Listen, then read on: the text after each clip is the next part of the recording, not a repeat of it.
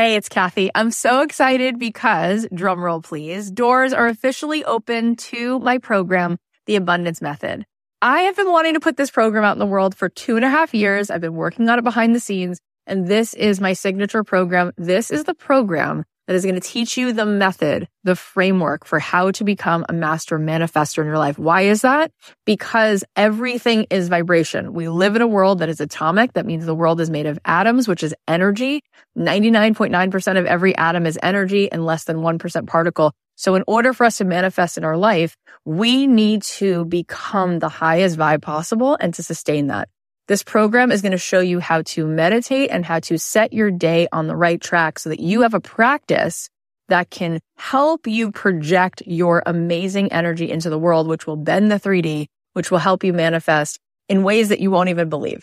This is a transformative live 10 week program. It is designed to help you on this journey of spiritual awakening. It's going to give you tons of tools. I'm going to show you how to change your energy, master the manifestation once and for all. This is the first program of its kind. We're actually trademarking all of this framework because it is something that is so unique. And I think you're going to be so excited about learning it. Also, there are some bonuses right now. If you sign up, you're going to get an exclusive podcast so that you can be listening to this program. If you can't make the live Zoom calls, we can give it to you on a track so that you can be listening to it like you do a podcast. Also, you're going to get a pack of 10 meditations from me and you're going to be getting a training that I just gave a workshop called Permission to be Rich, one of the best workshops I've ever done, which you will love. And there is a platinum level to this program. If you choose the platinum level, not only do you get extra coaching calls with me, you also get extra mentor support, but this is really cool. You also get a retreat included. My retreats are normally $3,000. You will get the retreat for free included. Plus you will get a front row seat at that retreat because you will be on the platinum VIP track at the retreat. All of this is here for you. I'd love to see you in this program. I want to see you tapping in, turning on to that electricity within you so that you can find your way to the life that you were born to manifest for yourself. You can join us now at cathyheller.com slash join. I cannot wait. Get on in there, see what all the excitement is about. It's going to be so much fun. You start at the destination and you stay there meaning you are the peace, you are the happiness you're looking for.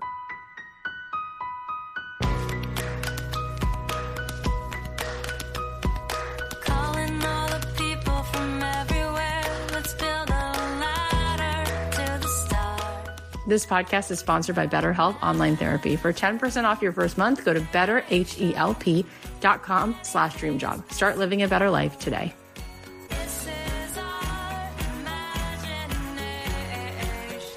Hey, it's Cathy Heller. Welcome back to the podcast. I'm so glad you're here. I'm so glad you're here all the time, but I'm especially glad you're here today because Pete Holmes is here and he is such a sweet soul.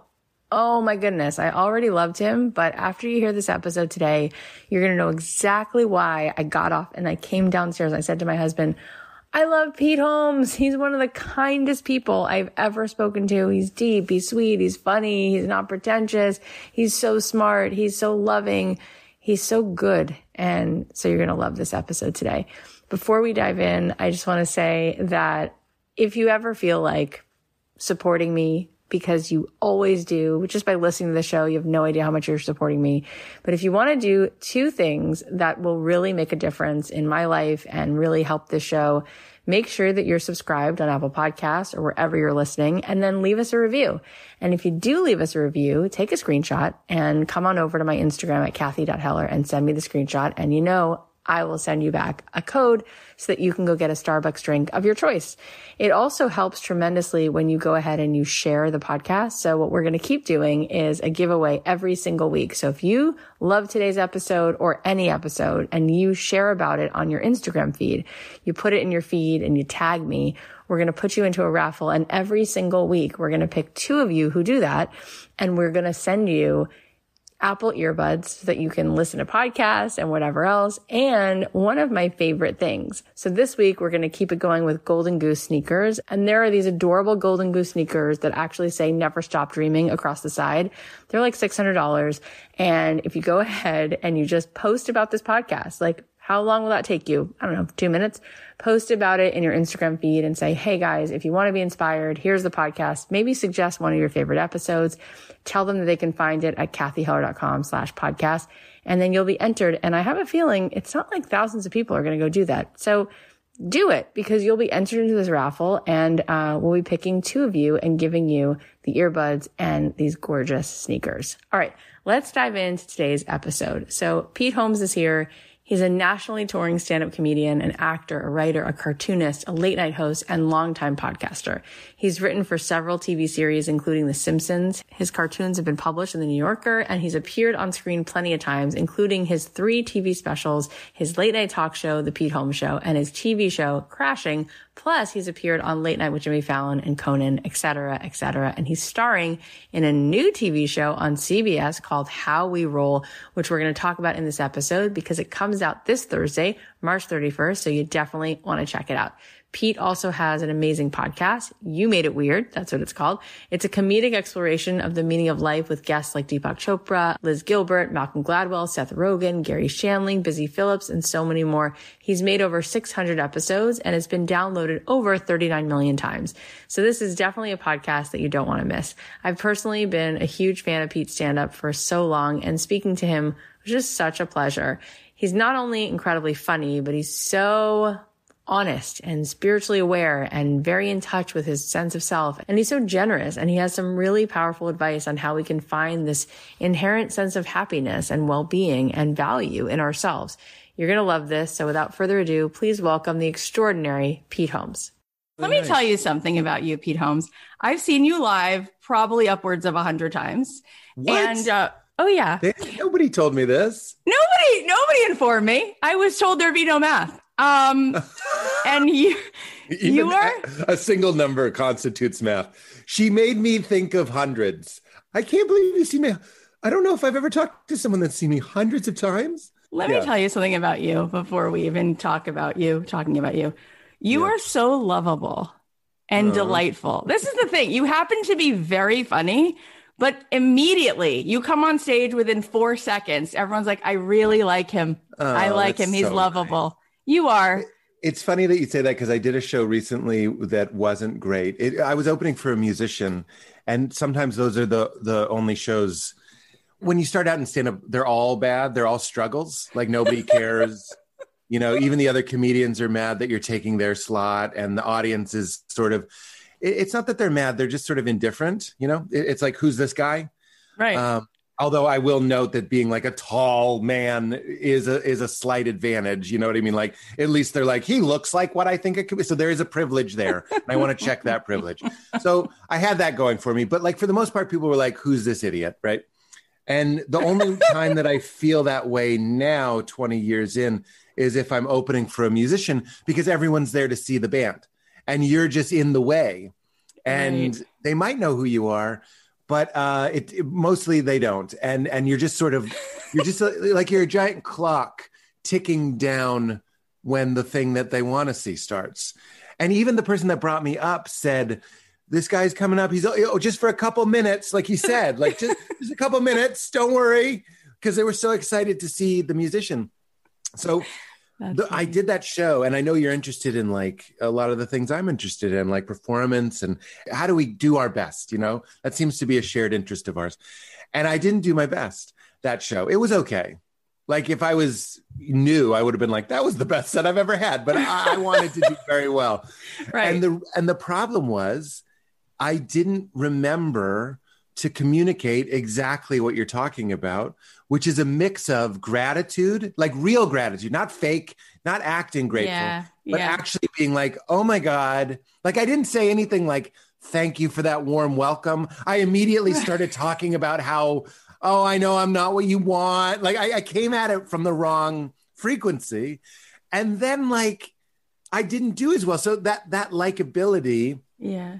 I'd like to think is, is natural, but it's also a little bit studied and a little bit deliberate. Like I'm like, it would be a fair thing to say, like I have a show tonight, going out on stage, like, don't forget, uh, I might not say be likable, but I'd say be soft. Don't go out and be like, I know you guys want to see like you have to be like, oh, what a privilege that I get to talk to all of you and Right. you all listen. Like, what a joy! Like, so yeah, I, I that's fresh on my mind. That's so go on a interesting. Tangent. That's so interesting, but there is a power in being nice and kind. And really, if I had to describe you in three words, definitely hysterical, but very kind and lovable. It's just who you are. But I, I, I love that you've now like kind of looked at that and seen like, but that's a strategy for life. Like, take note. Like, it actually Yeah. changes the way you you experience and enjoy it yourself.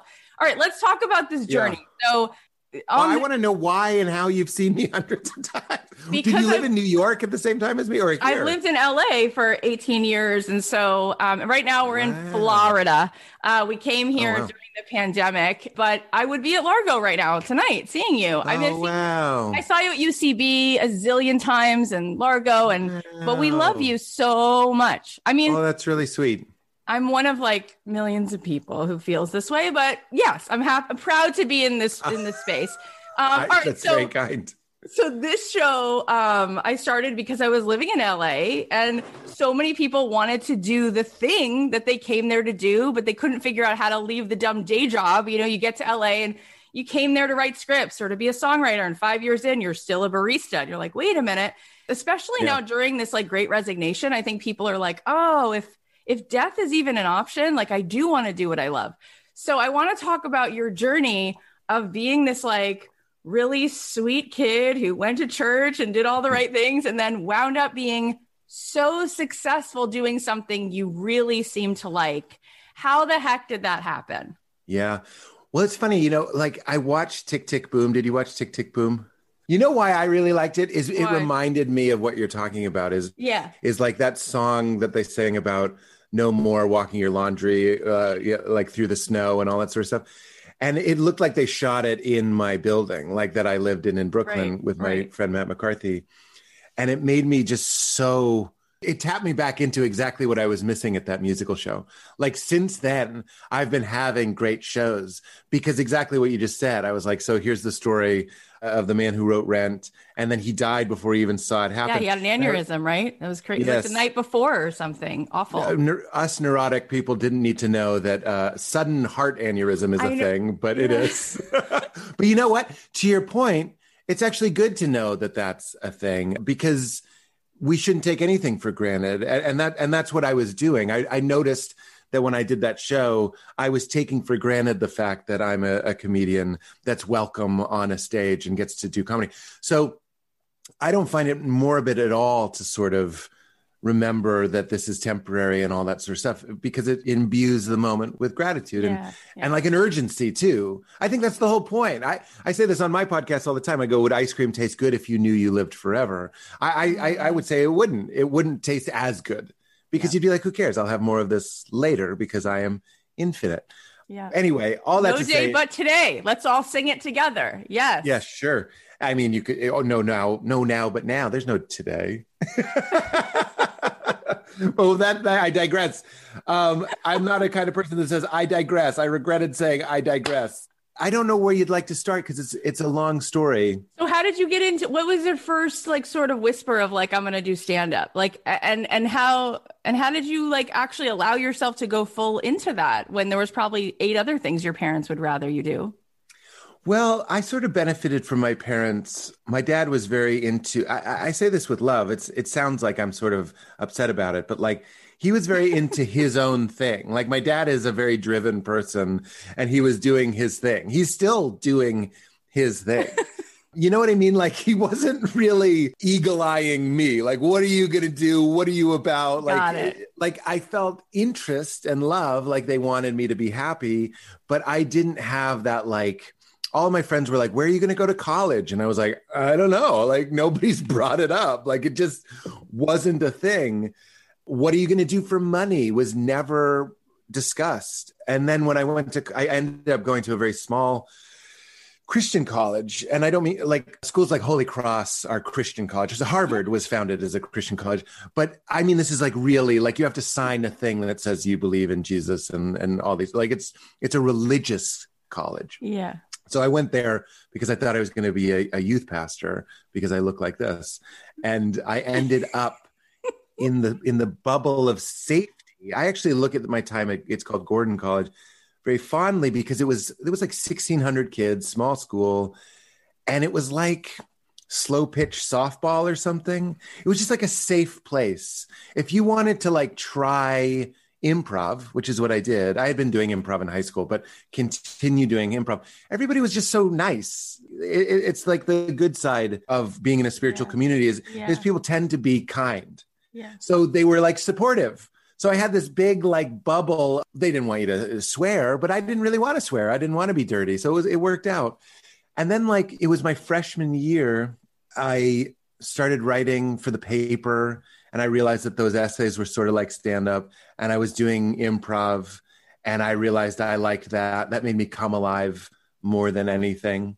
And that's still true. I did a set last night and and when I do stand up, I, I just have to concede this as much as I like being a spiritual person and, and being like, you can't look out there for your fulfillment. Yeah. Yeah. I also have to fly at a different altitude and go like, but it's also true that when I do that, I, I just I just feel at home in my body and on the planet. So that was true then too. So I, I was smart enough or lucky enough to recognize that because you know people would tell you like creative people they'd be like maybe marketing you know maybe advertising these these were the things that people would tell me and then when i did comedy i was like i don't want to write jingles for toothpaste nothing wrong with that i just want to do this yeah. so as soon as it's a little bit overly romantic or simplified to say but as soon as I sort of got a taste for comedy and started reading up on people like Seinfeld and Conan and Chris Farley and Ellen DeGeneres, these were people that I looked to because they were sort of like wholesome and, and kind of nice seeming people.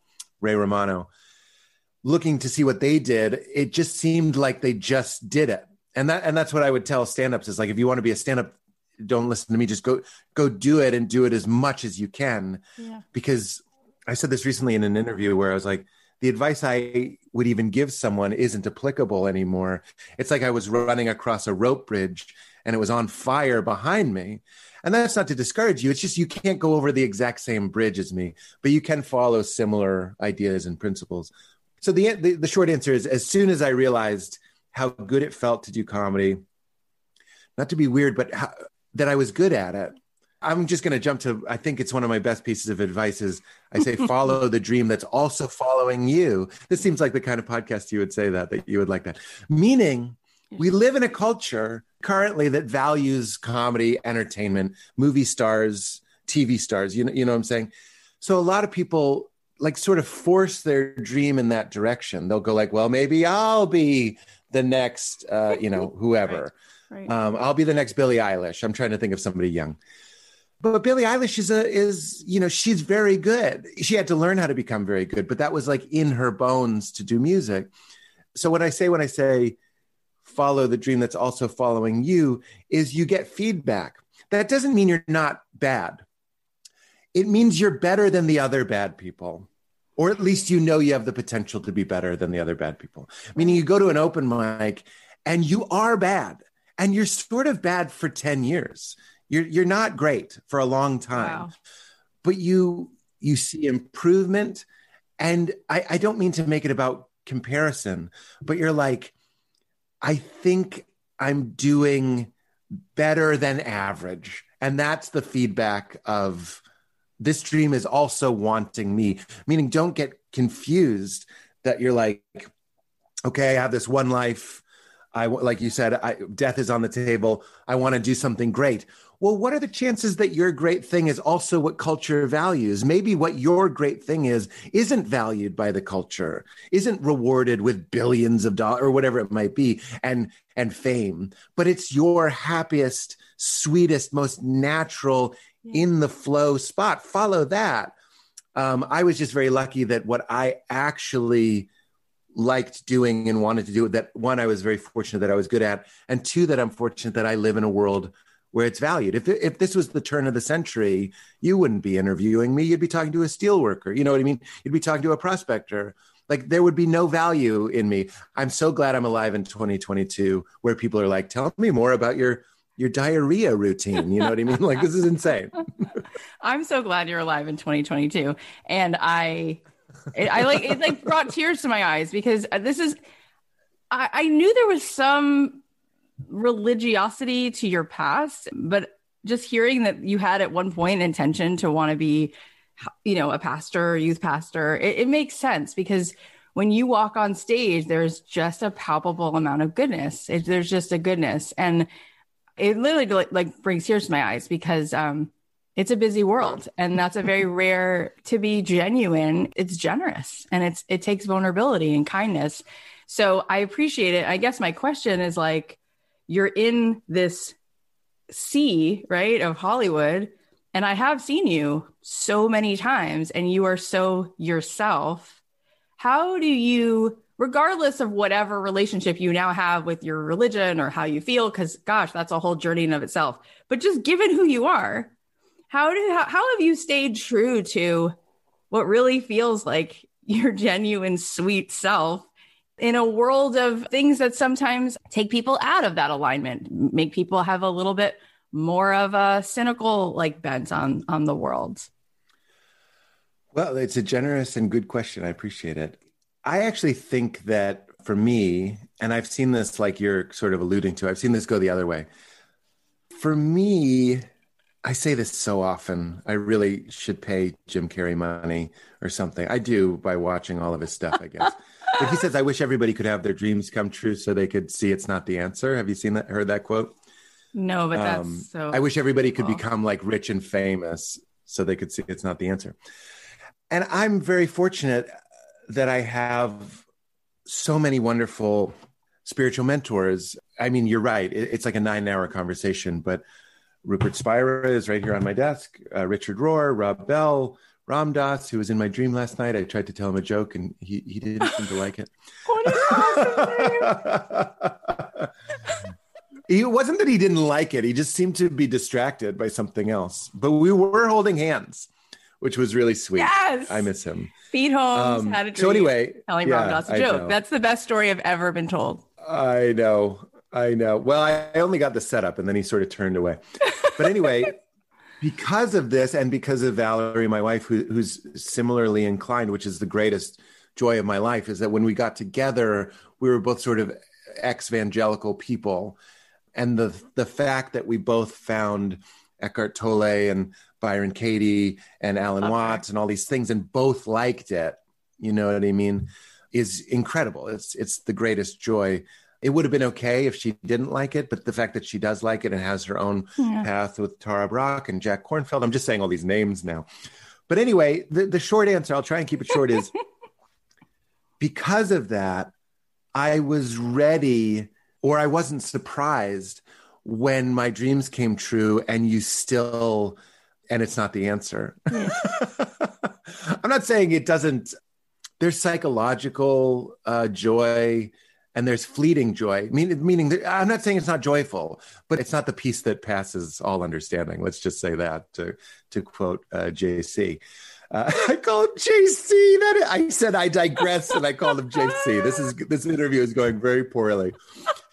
Uh, but anyway, because of this steady diet it's like comedy is probably it sounds weird to break it into percentages, but it, it's it's only a percentage of my day, show business, and I'd I'd put it in like twenty, wow, twenty percent of my day, maybe, yeah. yeah, not even every day, but every day is uh spiritual things. I, it sounds yeah. so stupid to say spiritual things. No, I mean meditation, contemplation. Yeah, uh, and and for me, I, I'm a big jnana yoga, yoga of the intellect, meaning I like to read ideas and ideas sort of break my brain and then can set me free in that way. So anyway, because of that, when I encountered the the hollowness or the the desperateness of show business, which is definitely there, it sort of feeds into some of your worse or maybe just more base desires. Like, do you like me? Do you yeah. want me? Am yeah. I special? Am yeah. I invited to the party? Am I behind the rope?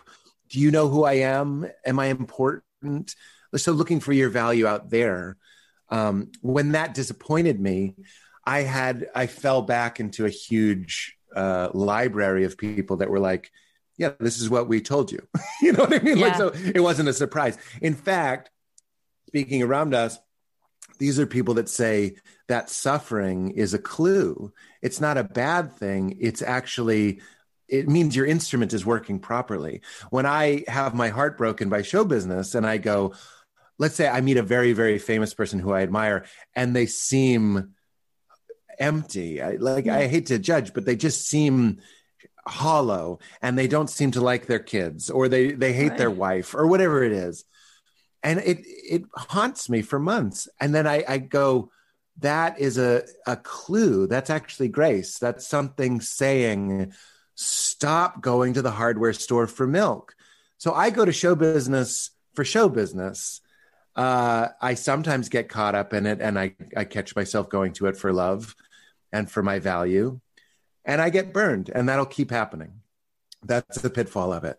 But I'm still learning to go, don't go to show business for love like this new show I did. Um, I'm not trying to work it in to promote it. No, it's we're, I was shooting, going there anyway. I can't wait. How we roll. It, yeah, it premieres March 31st. I really hope people like it. It's on CBS. Anyway, I was talking to Rob Bell about it, who's, who's again the spiritual teacher. He was like, Pete, don't look for anything more than going and shooting your show, and and on a rehearsal day would be done at like two o'clock, and then I'd go and pick my daughter up. He's like, don't wait for the premiere don't wait right. for an award right. or a big rating. He's like, that's it. Being with friends and shooting a fun show yeah. and then still going to pick up my baby. That's it. That's all we could ask for because that that's what is that? That's relationship. That's human beings being together. I'm not waiting for like yeah, but if I'm on the cover of Rolling Stone, which is the first 10 years of my career, I was going like when I'm on the cover of Rolling Stone. And now I know so many people that have been on the cover of Rolling Stone and I can see, baby, it's not the answer. Don't don't go to the hardware store for milk. Oh my gosh, this last stretch of what you said, we should all listen to it every day. Honestly, every single day. And so many of those people have been on this show by Byron Katie. I'm, Deepak Chopra yeah. was just here last week and he said he gave me such a gift. He was like for all of the listeners. That. Yeah, and he was saying like, you know, you can say I am Pete Holmes. You can say I am Cathy Heller. I am Walt Disney. Say it. He's like, but then just say I am.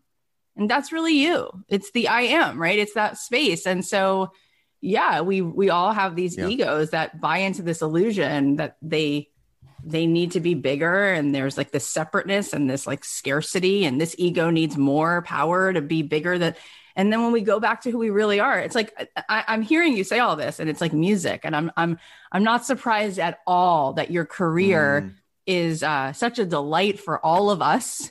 And i'm not surprised that there's continuously new projects because you're so in the river. Like you're just witness to that you're so people want to do business with people they really like to be with and you're actually present so people can be with you and you're not grasping. I mean, I've done, like I said, 600 of these shows. It's very rare that people who are in your position wow. like really get this. And what a gift for you as a dad to pass this forward.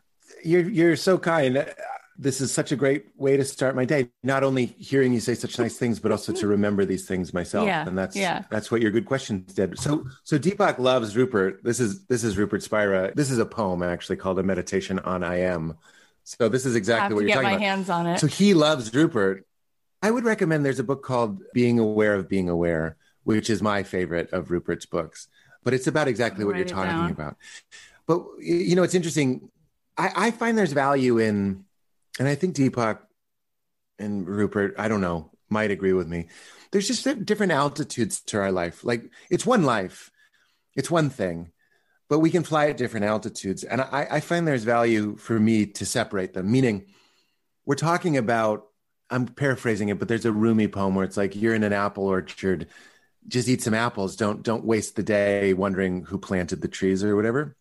Meaning there's a time to just go like, I'm just talking to you. I know we're all one, but isn't it fun to play this game? And why did the oneness split if it didn't want to play this game? It, yeah. it wanted to do this. Yeah. My daughter's name is Leela. Leela means the dance or the play of the universe.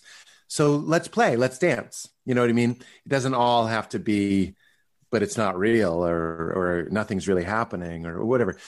So what we're talking about is like finding fulfillment or kind of filling out the suit of of being a comedian and and how that felt right to me. My favorite altitude to fly at is, is what you're talking about, which is what Deepak and Rupert Spira love to talk about, which is like, I haven't always been called Pete, meaning when I was a baby, I didn't know I was Pete, but I was, you know, I, I existed. I haven't always lived in Boston and I live in Los Angeles now. You know what I mean? So, yeah. but I can't say I'm a Los Angeleno because I haven't always. So, what Rupert would say is, so that means those things aren't essential to me. My name, where I'm from, yeah. what I do, th- those things aren't essential to us. So, the, the process of self inquiry, when you close your eyes and you say, who or what is aware of my experience, I was just doing it last night. I do I do it as I fall asleep often, where I'm just sort of like, there's no limit. When you close your eyes, you can do it right now. There's no boundary. There's no boundary yeah. to this awareness. Yeah, it's infinite. Like Rupert would say, can you find a boundary on the other side of which this awareness is not? And of course, you can't. It's one of the reasons why the universe feels so sort of familiar. We're floating in this infinite blackness, but we are infinite blackness. You know what I mean? Like, yeah. Yeah. it's like an as above, so below sort of thing. Totally. And we're sort of like, okay, but you realize that you are this. You're the you're the whole thing. You're so.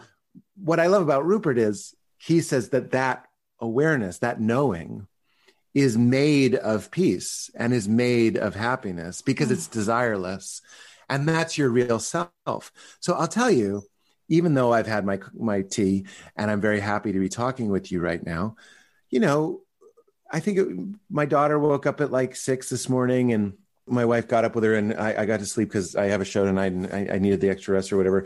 But I couldn't fall back asleep and I was just having that anxiety. Like you're just having like sort of like an un, unfounded, reasonless anxiety. So I want to say when you remember that who you are is peace, I know that. And yet I still have these like bouts, like it'll wash over me, just like dread or, or panic. And that's when it's helpful to go, who or what is noticing this panic oh, right now? And and and with practice, it gets easier to sink into that. And that's what oh. being aware of being aware is about. That book oh, will describe it much better than I can. I knew I said to you, I knew this was going to be fun because I said it nine times. You're so likable and sweet, but like I didn't know that we were going to have this whole conversation. And we've got all these people on who are like, you know, Marianne Williamson and Gary Zukav and all these people. And you're a guy who I've seen on stage making everyone laugh. And I mean it like, and you don't need me to say this. I just want to name it for the audience. I am like equally as like moved as I am talking to those people. And I love that you said like your life can play in many mm. altitudes because I say I, I don't even get it. Like I feel like is there a part of you that ever says to yourself, wait, aren't I then, since I kind of get all this, aren't I supposed to just like write books about this and write plays about this only? Or is there a part of you that goes, no, this other dimension, it really serves, like it makes people laugh and and therefore that's okay that it's not I don't know that this part of my life isn't Eckhart Tolle, but it's like it's doing something else. Like, how do you ra- rationalize that? Because a lot of people listen yeah. to the show, they feel like they should have a calling and that they need to always be in that purpose driven thing. Whereas there might be some benefit. Like, I've never even considered, like, if I was as good as you are at that other thing and I got this stuff, like, how would you know where to spend that focus or hmm. time? Mm. Uh, well, again, it's a great question. I, I did write a book about uh, called "Comedy, Sex, God" because those are the three things it's about. Um, yeah. About my that. journey two, from evangelicalism. Yes, that's right. Two, three years ago. I, whoa, I can't believe that's true. it feels like I just finished it. It feels like I just turned it in. Anyway, yes. Um, but really, that's that's less interesting because that sounds like I'm like, but I, but I do. It's like defensive. I actually think the better and truer answer is, you know what I mean? You catch yourself being yeah. sort of like, I do that stuff, and certainly my podcast, but that's not the interesting answer. I think it's so dumb to limit ultimate truth or ultimate reality to just writing books about ultimate truth, ultimate reality, right? I mean, I like reading books called Being Aware of Being Aware, yeah. but uh, most people don't. I don't know if you've noticed. Like yeah. even Deepak Chopra, who's huge, most people don't read Deepak Chopra. Like, and he's huge. That's my point. But a lot of people like comedy. that's not to say more people read Deepak Chopra than listen to my comedy. That's for sure. But I'm like these people, or let's say I've been like these people that don't necessarily want to read a spiritual book, but could st- we still recognize truth and something helpful when we hear it? Yeah. So I do think there's a great value. If you watched a, a stand up special of mine with me, I could pause it after every bit and tell you the spiritual principle that I think is behind almost every joke. There's some jokes that it's just for its own sake, for sure. Yeah. And by the way, none of this, Cathy, is on purpose. I don't start with, yeah. You know, no. love your love your enemy and like try to write a joke. It's just if all you're doing by my own math, 80% of the day is reading and studying and meditate, all that stuff. When I write a joke, it's going to be in there. Sometimes I do jokes directly about God or the meaning of life or whatever you want to call it. And those are some of my favorite jokes. But oftentimes I'll just do it. I have a joke about traffic and about how people use Waze to get around traffic. And the joke is about non-resistance. Like it sounds like I'm just making fun of Waze, but really I'm making fun of the human mind that w- that would rather careen through a gated community and run over a skateboard and do a U-turn in a cul-de-sac to save 5 minutes because that's how unpleasant it is to yes. be with yourself. Yes. Like yes. really? Yeah. And in that joke I say why not just surrender and remain? Yeah. Which, by the way, is a powerful teaching. That's what I did when I had the panic surrender. Hey, panic, come on in. You can't hurt the real me. Come on in. Yeah. And you're welcome here. And you know what, panic? Get as big as you want. And by, uh, by the way, this is a paradox. As soon as you say get as big as you want, it goes away because all it wanted, like all of us, the feeling wants what we want. It wants to be acknowledged, wants to be seen, and, and then it can go on its way. Oh, so, so there's a joke about Waze that I think is actually about non-resistance. that's so that's so beautiful, and it reminds me. Uh, Jenna Fischer and Brian Baumgartner and Rainn Wilson have all been here, and we've all talked about The Office and how the last line of The Office is Jenna's character Pam. She's saying, "Well, I guess." There's beauty in ordinary things. Isn't that really the point? Mm-hmm. And uh, oh, that show, like you know, it just touched so many lives, right? And it it had no intention of taking people to church, but it did mm-hmm. because it really like met people on a level of like, oh, you see how in the ordinary you could be something to someone else. You could matter, right? You could be visible in a way. Right. right. So that that's really what you just said and that's so beautiful. I love this conversation so much, but before we keep going, we're just going to thank our sponsor. Stress shows up in all kinds of ways and in a world that's telling you to do more and sleep less and just hustle all the time, I think it's so important to slow down. So here's your reminder to take care of yourself and do less and maybe try some therapy. BetterHelp is customized online therapy that offers video, phone, and even live chat sessions with your therapist so you don't have to see anyone on camera if you don't want to. Plus, BetterHelp is much more affordable than in-person therapy. Even though I love what I do, it's not always butterflies and rainbows. And sometimes I'm getting anxious from things in my business, especially lately. I'm working on a second book and a TV series, which feels like a huge step into the unknown, as Elsa would say. And then I get stressed out and I'm not really as present as I want to be with my family. And these worries can really start to take a toll. So I remember I was especially anxious over some big decisions recently. I talked to some therapists at BetterHelp. I actually spoke to two of them and I found it really helpful to say the least, just to be talking about some of this stuff out loud.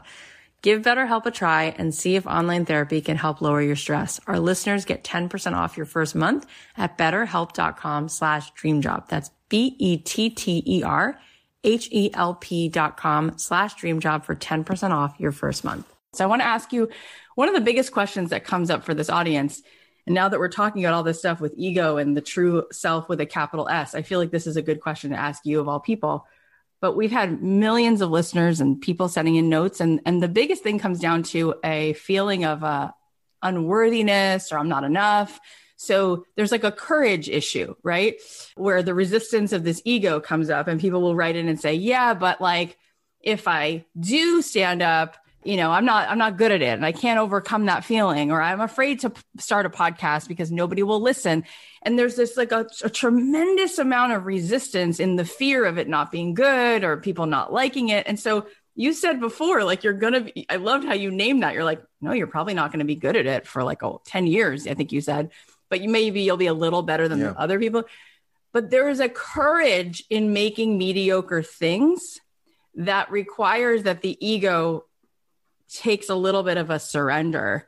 But when you're so attached yeah. to needing to make things that people like, there's no creative process. There's there's no grace to allow yourself to to show up and the ego then becomes so loud and people go you don't understand the amount of fright that i have to get on stage or to show someone my screenplay forget it it's like was that really about you or your ego no that's my humility and i'm like is that your humility or your arrogance like who is that really about? Your ego or yourself? How do you help people if they have a gift and they have a desire to contribute, but they're so scared of it not being good enough or what people will say or this feeling of being a fraud or being an imposter? How can they move through that?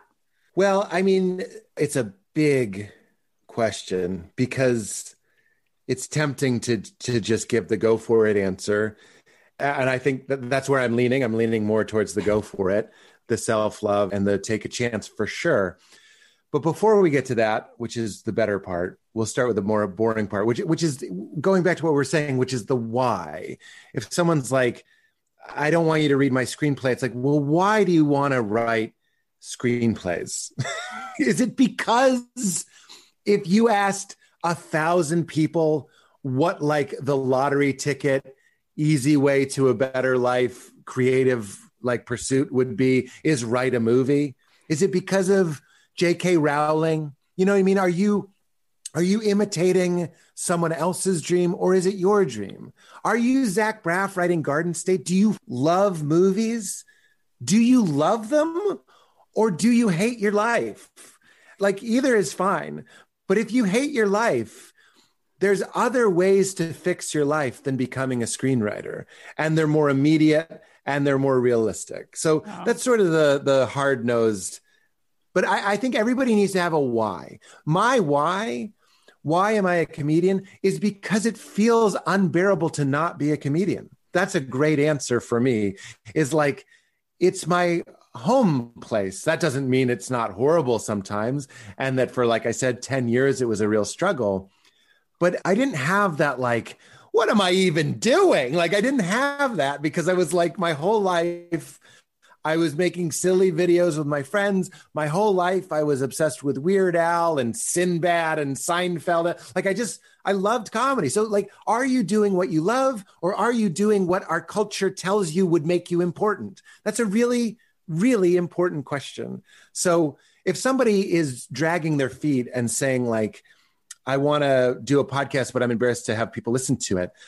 There's nothing wrong with saying, I don't have the compulsion required for this. I have the look at me. You need a little look at me. Cathy, you have look at me. We're the kids on the diving board saying, watch me dive. Mm-hmm. And that's in our psychology. It's on our, it's in our makeup and it serves our job. If you don't have that, like Valerie, my wife, she she recorded several episodes of a podcast and she never released it. And she is my favorite person. She is brilliant. She is a genius. She is talented and she's a gift to the world. And a podcast of her own was not right. And she listened to that and she didn't do it. And that is okay. That wasn't like a failure, but she recognized that she didn't have that like look at me compulsion. Yeah. Whereas when I started my podcast, I couldn't wait to upload more episodes because I couldn't wait to see what people would think. I had that yeah. that need. Yeah. So my first answer and the the more bummer answer is why do you want those things? You need like really like we need like a hard nose why do you want those things? Yeah. And if it's because you want to be rich and famous, what are you going to do after you're rich and famous? Because my answer is I would keep doing a podcast and I would keep doing stand up because it wasn't about getting rich and famous. It was because I liked and needed to do those things. Yeah. So we need like a really clean why, a Yeah. good answer, a, a mission statement, and a respect for the information you're getting from your body and from your mind and from the world, right? Yeah. So if you have that why and you know you do want to make music or you do want to make movies or, or, or write scripts or whatever it might be, and you're still struggling, and by the way, don't forget, you can still be bad. I'm not saying, you, I just want you to know that your intent, your intent is pure. It's like getting a unicorn to approach you. They only approach the pure of heart. It's the same with a dream. like you want to get like a skittish unicorn to come and eat from your hand.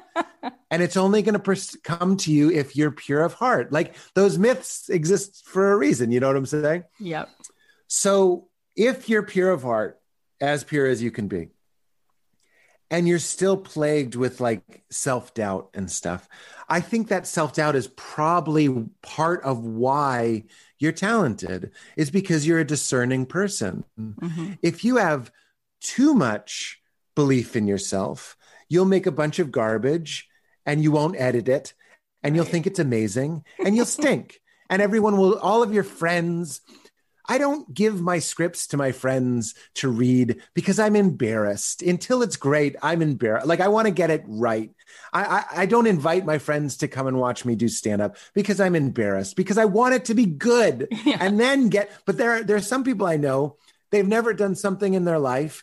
They write the first draft of their script and they want to have a reading. They get like 15 friends to like read it and put it on its feet and stuff. And I'm like, it really is a bell curve. You want to be discerning enough to like keep your work and, and your craft in a sweet spot of good Yeah. but you don't want to be so self-loving that you're just like everything i make is great but you don't want to be so self-critical that you think everything i make stinks Yeah. That makes so to get back sense. really to the question i think is like if you don't think you deserve to make like I'll, I'll give you an example like when i wanted to do a podcast believe it or not this is 10 years ago i remember people were like well there's so many other podcasts why would you make a podcast Right. why would anyone care if you have a podcast Right. and my answer in my heart was because it's mine.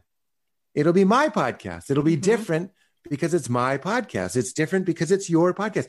So that's a good example of like that like sort of Lizzo energy. Like it'll be good because I'm I'm doing it. You have to have that. So Yeah. like this is the part, this is the more fun part where it's like if you don't think you're good at stand up or, or shouldn't try it, go to an open mic and watch the 15 other train wrecks that are that are brave enough to do it.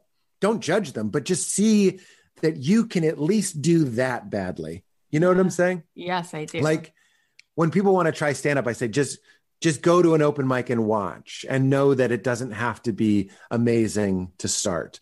And and the same with any pursuit. It's it's okay to stink and you need to get over that self-critical fear. Yep. Um, and and I, I would take some time unpacking like what are you afraid of? People don't like it. I mean, people don't like a lot of things. At least you're trying to you're trying to move in the right direction. Yeah. Yeah.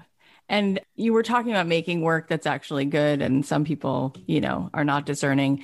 It's very rare that anybody has one TV show that they star in uh, that's good, let alone like several. So you're you're batting a thousand. I I mean, I don't get it, but it's it's happening. Lightning strikes several times with you. So how did this new show come about and how are you able to make something like that actually several times like gets to network like that doesn't happen that is a unicorn eating out of your hand and you do it over and over again. Um, so tell us a little bit about the show how we roll and how did this show i mean i love the premise that this is about a guy who decides to become a professional bowler as a means to provide for his family because that happens every day. What makes the magic happen in this show? Why are you excited to make it and why do you think it landed with the network that said look let's let's make this? I mean, I I'm not sure exactly what the network thought, but I the difference between making how we roll and crashing is the difference between making w- what's known as a single camera comedy, which is like The Office. Although I have the feeling that they had very good community on that show. yeah But on crashing, like I, I was shooting with different people every day. You know, it's it's like sometimes you'd meet your scene partner 10 minutes before you were shooting the scene. And with how we roll, these were people that I spent six months with every day. So your your TV wife, Katie Lowes, starts to feel like your real wife, like in the TV land, because you have inside jokes and and you have all this time together. You eat lunch together. You you spend all these all these di- days laughing together, and that was a new experience for me to really feel like a summer camp, like we were together laughing every single day and then they'd call action. So that stuff sort of bleeds into it. At least that's my hope. Yeah. So fun. What do you want the viewers to sort of walk away with? Like what do you feel like is the undercurrent the some of the the message like in this show? Like what are you hoping is is, is sort of communicated? Well honestly it's some of what we've been talking about. It, it's a it's a story of a guy who doesn't know if he should go for his dream and what I loved about the pilot was it wasn't him going, I'm going to go for it, damn it. It was his wife and his friends. And as I can be sort of like a lone wolfy kind of person from time to time when it comes to my career. I, I like to do things alone. I don't have a writing partner. As I, as I was saying, I don't, I don't even like inviting people to my stuff. I just kind of want to separate my life and, and my work as much as I can. But this story is, was close to my heart because it's like, yeah, that'll only get you so far. At a certain point, you're going to need love, you're going to need support, and you're going to need friends. And crashing was about becoming taking a chance and becoming a comedian. What I related to in this story was it's it's a family sort of pushing a guy supporting him to, to take that risk and then the ramifications of that but you know during the pandemic i was watching so many multicam comedies uh, talk about flying at different altitudes sometimes you just want to laugh you know what i mean like it's yeah, not all Rupert Spira of all course. day, every day. Yeah. Sometimes you just throw on Frasier or whatever it might be. Yeah. So it was really what I didn't know was those shows are fun to watch, but they're even more fun to make. So I really enjoyed doing it. Oh, I'm so happy for you that you just shared how fun that is. I love that you because you're such a nice person. I love that oh, you're thanks. getting to do something that feels so fun. And let's just go back to crashing for a second. It had so many layers to it, which is so cool, right? There was like obviously stuff that made everyone laugh, but there was like serious parts of it too. I'm just curious for you and your experience of it. Is there anything that surprised you about the experience of making that show? Was there anything that you came out with at the at the end that you were surprised that you learned or that you got from the experience? Well, t- there's a lot of different altitudes I could answer that question at. It's it's a big part of my book. Is the second season of Crashing? I was really depressed, and it was because of what we were talking about earlier um, that that jim carrey quote of there yeah. i was not just a first season like a lot of times you might get a first season of a show but it doesn't almost feel legitimate until you get that second season like you at least you tell yourself that you're like yeah but now we're a show. Do we get to keep being a show? Like or was it a mistake? Are they like whoops and, and, you know so you want that second season. And then we did get the second season and then we were shooting it. And uh, the way i describe it in the book was there was just a malaise. I just felt like i was wearing that lead uh, jacket they give you at the dentist. Like yeah. i felt heavy. Um, the cameras on set felt like prying. They didn't mm. feel like oh, there's your audience. It felt like invasive. I, I just didn't have any balance.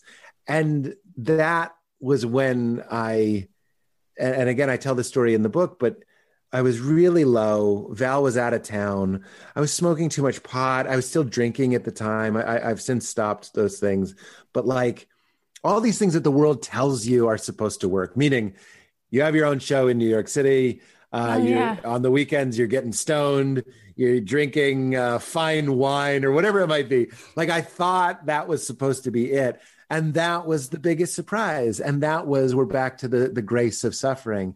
Is it was, it wasn't bad that I was suffering. It was like a warning light on the dashboard. It was like a, you've forgotten. Because it, by that point, I had already found these spiritual teachers that had changed my life. But then I got so caught up in show business that I put all of that aside. I stopped watering it. I stopped pruning it. I stopped yeah. giving it sunlight, and it and it sort of withered and died.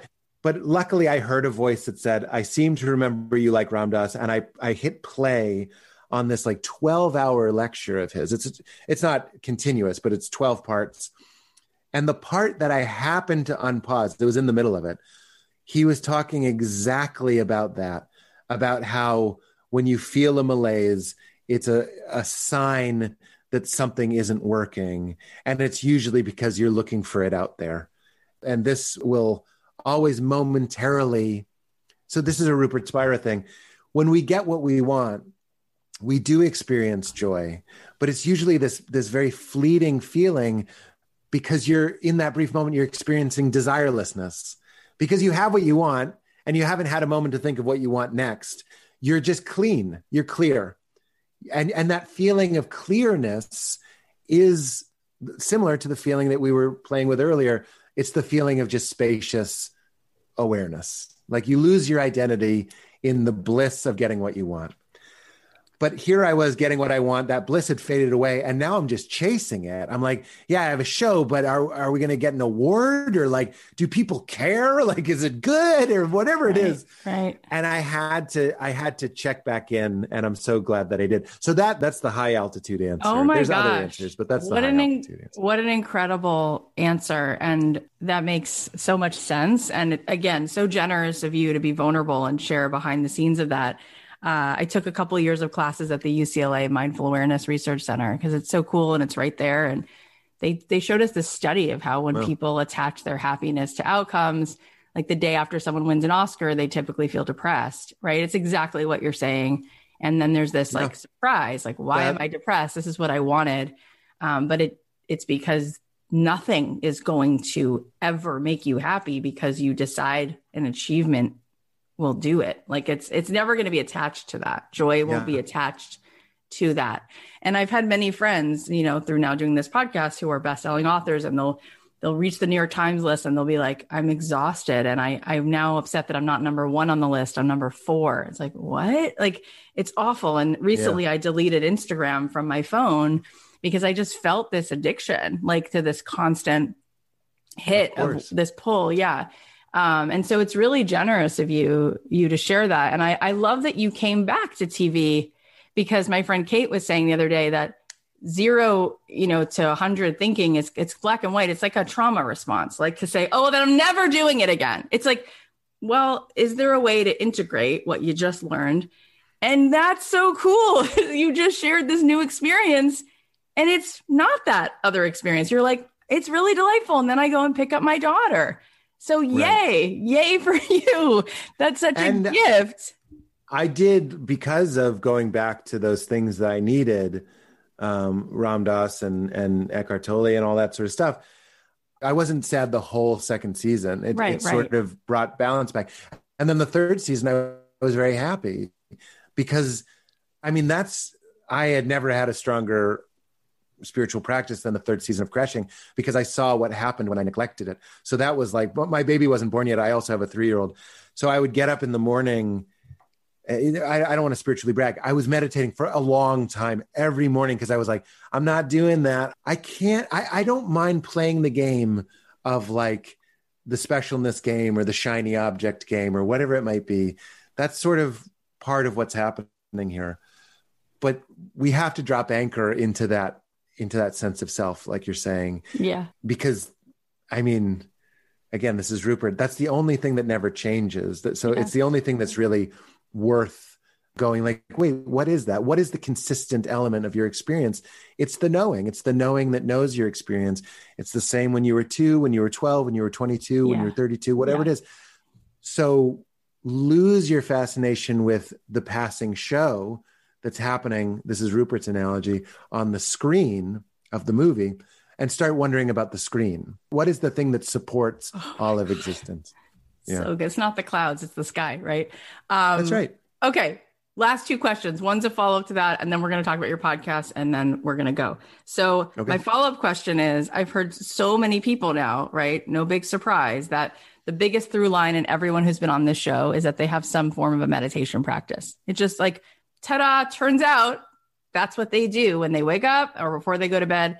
And so, I also, right, have that practice, have had that for the last like 12 years. And I heard Yung Pueblo, he was on the show, Diego Perez, and he's like, people are like, how do you have 2 million followers on Instagram or whatever, a best selling book. And he says, I don't meditate to be successful, but because I meditate, I am. He's like, and I'm not sure exactly because I'm I'm lo- not meditating to be successful. But the reason I bring this up to you is because what I have found is, I think this is a Wayne Dyer quote, which is, "We don't get what we want, we get what we are. We don't manifest what we desire, we mm. manifest what we are." Right? It's just mm. a matching vibration.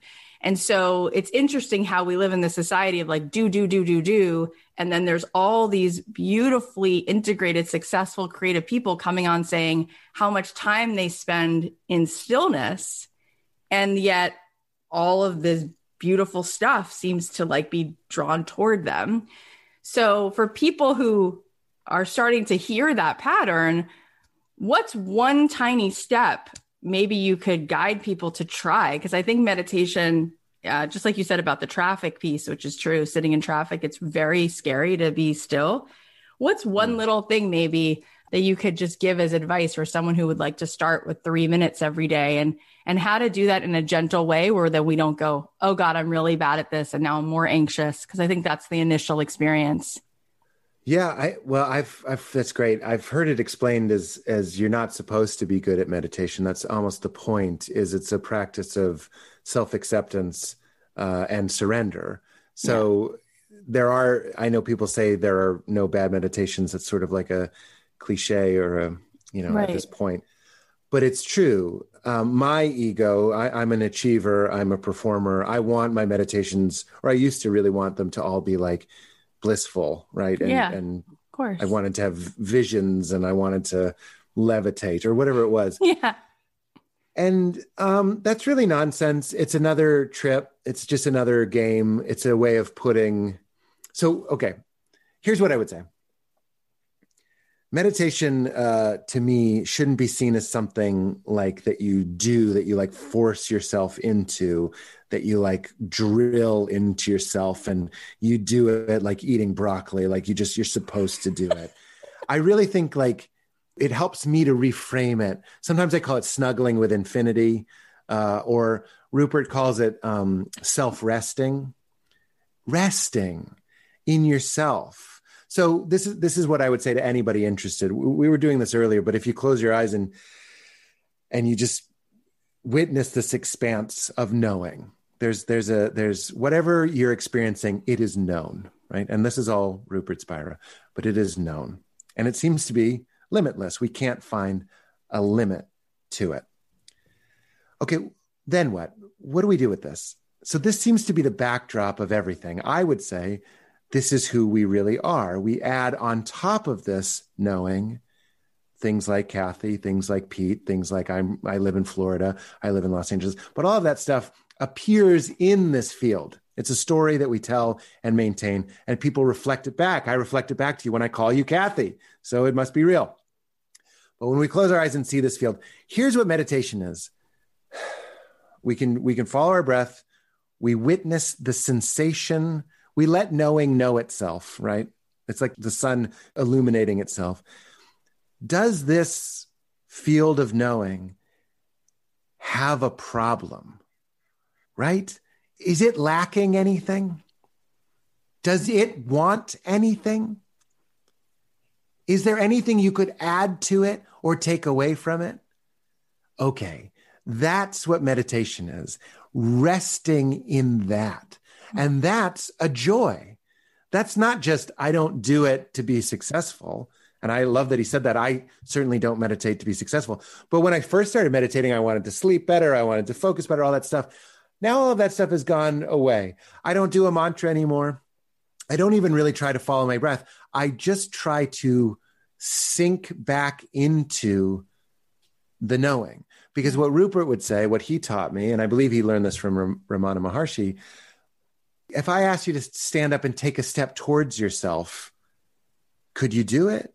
Meaning, the direct path, which is self inquiry, you start at the destination and you stay there, meaning you are the peace you're looking for. You are the happiness you're looking for. So stop anything. This is all Rupert, by the way. Please, Rupert Spira, check him out anything that you're focusing your intention on, your attention, your breath, a mantra, an image, whatever, is going away. You're pointing that attention away. Try and point it back at itself. And, and that effort, it's not an effort, it's more of a rest. It's not falling asleep, it's a surrendering. And if you need a mantra or you need a way to get started, you say, What is it that's aware of my experience? is a good one. Or, Am I aware? is a very good one. You ask and you really investigate. You go, Am I aware? And you look for it and you find it. What did you just find? Rest there. So there are people that are like, meditate twice a day for 20 minutes. It's going to change it. Or like, or what I did earlier when I did crashing season two, three, I was meditating for an hour every morning. Good for you, dude. I'm glad. And you worked in a tapping method and you did fire breath. Great. But at a certain point, you just go like, who is it that's meditating and what is the nature of that knowing? And how can I just stop? Right. That's what it is. Stop. Oh, Stop trying to be a good meditator. Stop trying to see how it affects your life. I, and I'm getting pleasure out of doing it right now. Just like ease back, lower, deeper into it, because that place has no problem. It was never born, yeah. it never dies, and it's not it's intimately involved in your drama, but it is not affected by it. Rupert would say, in the same way the screen of a movie is not tainted or or dyed or stained by the the events in a movie, so our knowing is not affected, tainted, or dyed by the drama in our life, which is always changing. Now the drama in your life is me. Well, it's not going to be me in 10 minutes. It's always changing. So stay with that which does not change. Some people call that God. You can also just call it yourself. That's how I would reframe meditation. it's literally, I'm going to say it. It sounds insane. You're not going to believe me, but it, I think it's the best, most beautiful, accessible way I've ever heard it described. And I'm so grateful. I'm so grateful. Just tell everybody where they can listen to the podcast. You already mentioned how we roll. Tell them when it airs again. Did you say it was March 20th? 31st. 31st. And then you made it weird. Do we get to hear these kinds of conversations on You Made It Weird? We do, right? I just yeah. wanted you to let them constantly. know. Constantly. Yeah. Yeah, constantly. And I, I, I just want to say it again because I don't want anyone to think that these are my analogies and my phrasings. It's Rupert Spira is the teacher that has illuminated this to me. He's the one that said self resting. I said snuggling with infinity, if you want to split hairs. my ego wants to be like, I'm special too. But please, if, if you like that stuff, um, we'll please put check links out the to it in the show notes, and everyone's going to yeah. go listen to "You Made It Weird." Yes, constantly talking about this stuff on that. yeah, I don't know what the words are to use for you. I don't have any good ones other than uh, I just feel so much love and joy. You're just a special, special soul. So thanks for being you. I appreciate it. Thank you for taking the time. This was great. I had a feeling. I, I looked at your show and, and did a little research, and I, I was like, I think this one's going to be fun. And I was right. So thank you, Cathy. Oh, Pete Holmes. We all love you so much. I just hope you continue to have so many opportunities to just take this goodness and have it multiplied in the ears of so many people because we need you. We need you so much. Thank you so much. I appreciate it. How amazing is Pete? Honestly. All right, here are the takeaways. Number one, Follow the dream that's following you. Follow what puts you in your happiest, most natural in the flow spot. Number two, there's no limit, no boundary to our awareness. Number three, why not surrender and remain? Tell your panic, come on in. You're welcome here. As soon as you invite it in, it goes away. Number four, it doesn't have to be amazing to start. It's okay to stink. If people don't like it, at least you're moving in the right direction. Number five, you lose your identity in the bliss of getting what you want. Number six, drop anchor into your sense of self. It's the only thing that never changes. The knowing that knows your experience is the only consistent element of your existence. Number seven, you're not supposed to be good at meditation. It's a practice of self acceptance and surrender. Close your eyes and witness the expanse of knowing. Whatever your experience, it is known. And number eight, our knowing isn't affected, tainted, or dyed by drama in our life. So sink back into the knowing, start at the destination, and you stay there. You are the peace and happiness that you're looking for. Thank you so much for listening. I know there's just always so much going on, right? And I just never take it for granted that you're here.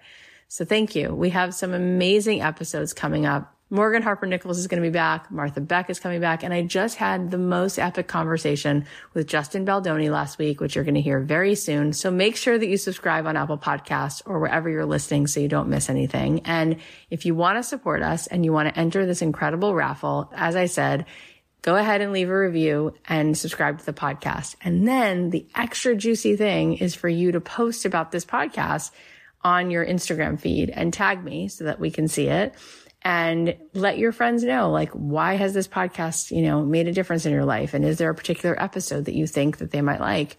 And if you do that, you'll be entered into a raffle to win not only Apple earbuds, but also the cutest pair of sneakers from Golden Goose that actually say across the side, never stop dreaming. They're about $600. I'm not sponsored by either of these two amazing brands, but I'm going to buy these for two people who just go ahead and show the show some extra support. So you have nothing to lose and you'd be helping us a lot in the process. If this episode, in fact, did inspire you and you know someone who you think would love this conversation with Pete, then send them an email or text it to them because it really might touch their life. He is just such a beautiful, incredible person. I love you so much. I'll leave you with a song of mine and I'll talk to you again on Thursday.